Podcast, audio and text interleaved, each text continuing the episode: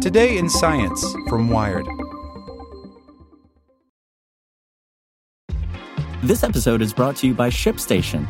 You know, some things take a lot of work, like sending little robots to far off distant planets. And just as that's challenging, so too is running a successful e commerce business, especially when there's so much to do. So I want to introduce you all to ShipStation. Now, I love using ShipStation because of its easy to use dashboard, which makes managing orders and printing labels a breeze and super smooth. Oh, and the customer service is just out of this world. It's exactly what you need to help grow your business. Sign up for your free 60-day trial at shipstation.com slash technews. That's shipstation.com slash tech news. For the ones who work hard to ensure their crew can always go the extra mile, and the ones who get in early so everyone can go home on time, there's Grainger, offering professional-grade supplies backed by product experts so you can quickly and easily find what you need. Plus, you can count on access to a committed team ready to go the extra mile for you. Call, clickgrainger.com, or just stop by. Grainger, for the ones who get it done.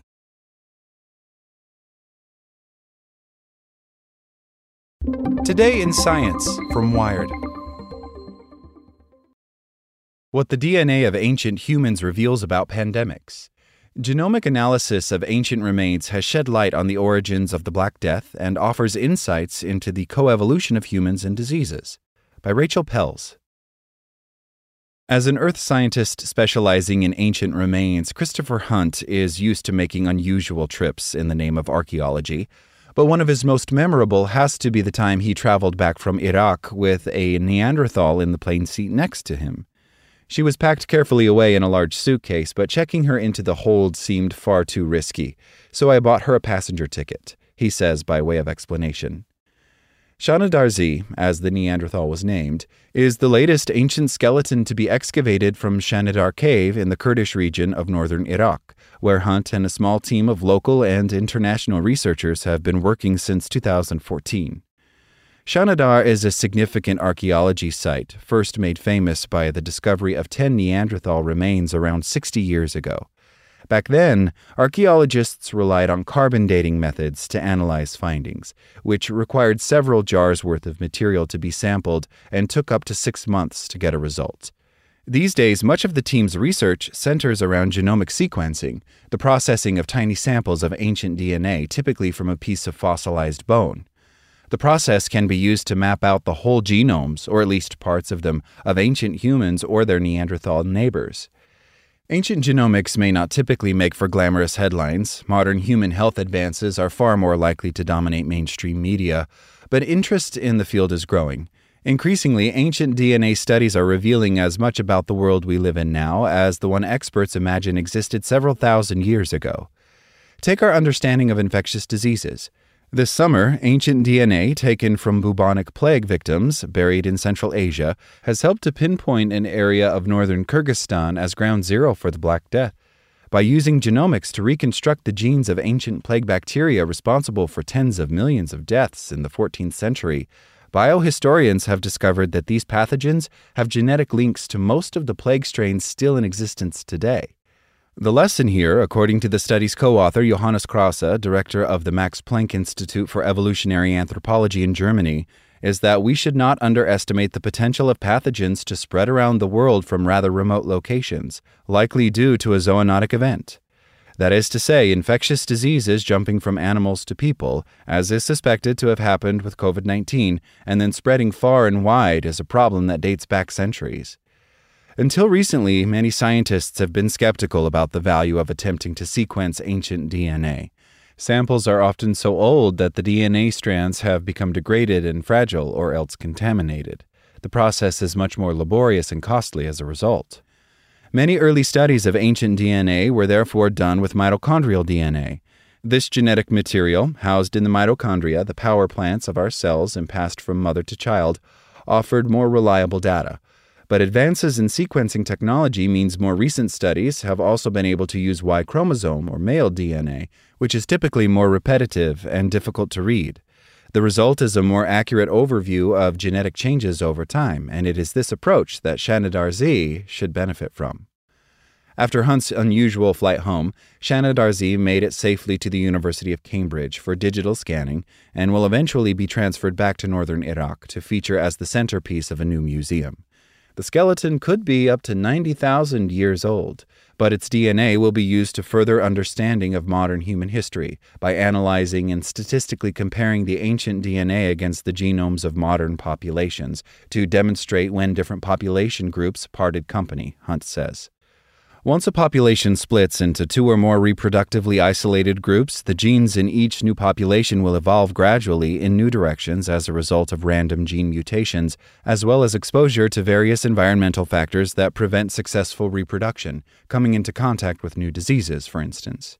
It's through work like this that scientists have been able to chart the migration of different populations of humans and Neanderthal groups around the planet over the last 70,000 years and also bust some myths about their habits and migration patterns. We now know that humans and Neanderthals interbred quite commonly, and that Neanderthal communities were likely more caring and intelligent than we've previously given them credit for. According to Hunt, evidence of burial rituals at the Shanidar cave suggests memory and that they look after their injured and sick members. Separately, analysis of ancient DNA against the modern human genome has revealed that we still carry some genetic sequences that were present in people living millennia ago. Such analysis even helped to identify a new subspecies of humans 12 years ago. This discovery of Denisovans, believed to have existed across Asia around 400,000 years ago, demonstrates how much is still unknown about our human origins. At the Francis Crick Institute in London, a major project is underway to create a reliable biobank of ancient human DNA to help build on such discoveries. Population geneticist Pontus Skoglund is leading the 1.7 million pound or 2.1 million dollar project, which will sequence 1,000 ancient British genomes by gathering data from skeletal samples from the past 5,000 years, with help from around 100 other UK institutions. From the database, he hopes to determine how human genetics have changed over millennia in response to factors such as infectious diseases and changes in climate, diet, and migration. Part of that is looking for genetic traits that may have been advantageous for past humans during earlier epidemics, he says. There is no doubt we can learn something from this in our understanding of how we manage contemporary disease and other outbreaks. Skoglund's team sources their samples from archaeological digs around the country or from museums with existing collections. His favorite bones to sequence are the ones found in our inner ear. These are particularly good at preserving DNA, since they are the least susceptible to microbial invasion and other factors that could cause DNA to deteriorate, he explains. The bones are ground down to be run into a sequencing machine in much the same way as any DNA sample, but the ancient DNA requires specialist protocols. Modern DNA has very long fragments that are basically intact, whereas with ancient DNA, we only get on average around 35% of the total base pairs. The team are also working with new ways to mitigate contamination in ancient samples, opening up a whole new avenue of more reliable data analysis. This is particularly useful when looking at the existence of diseases in ancient humans. Some disease causing microbes that infected ancient humans will have left lesions on their bones, and within those lesions, the genetic material of some of those pathogens will have survived. In searching for ancient pathogens that don't leave these distinctive lesions, researchers will often look into the dental pulp inside teeth. Often, the best approach to detecting them is to sequence all the DNA we can get from our sample, which will often contain microbial DNA from the soil and present day contamination, explains Pooja Swali, a PhD researcher in Skoglund's lab.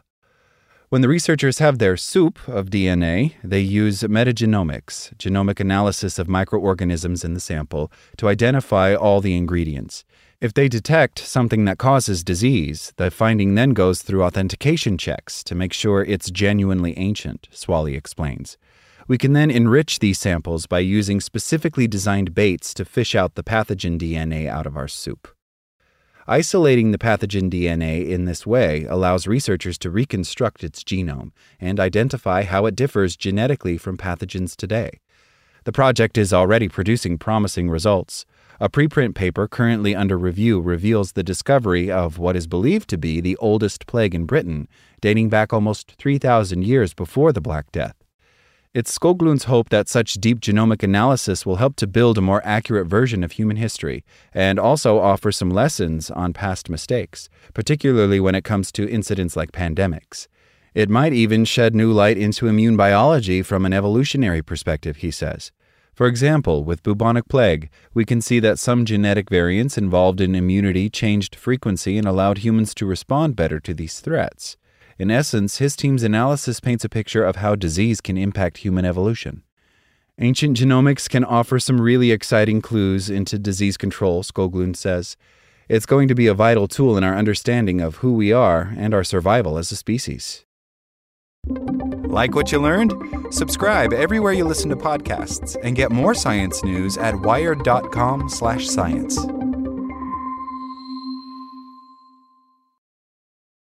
Introducing Wondersuite from Bluehost.com, the tool that makes WordPress wonderful for everyone.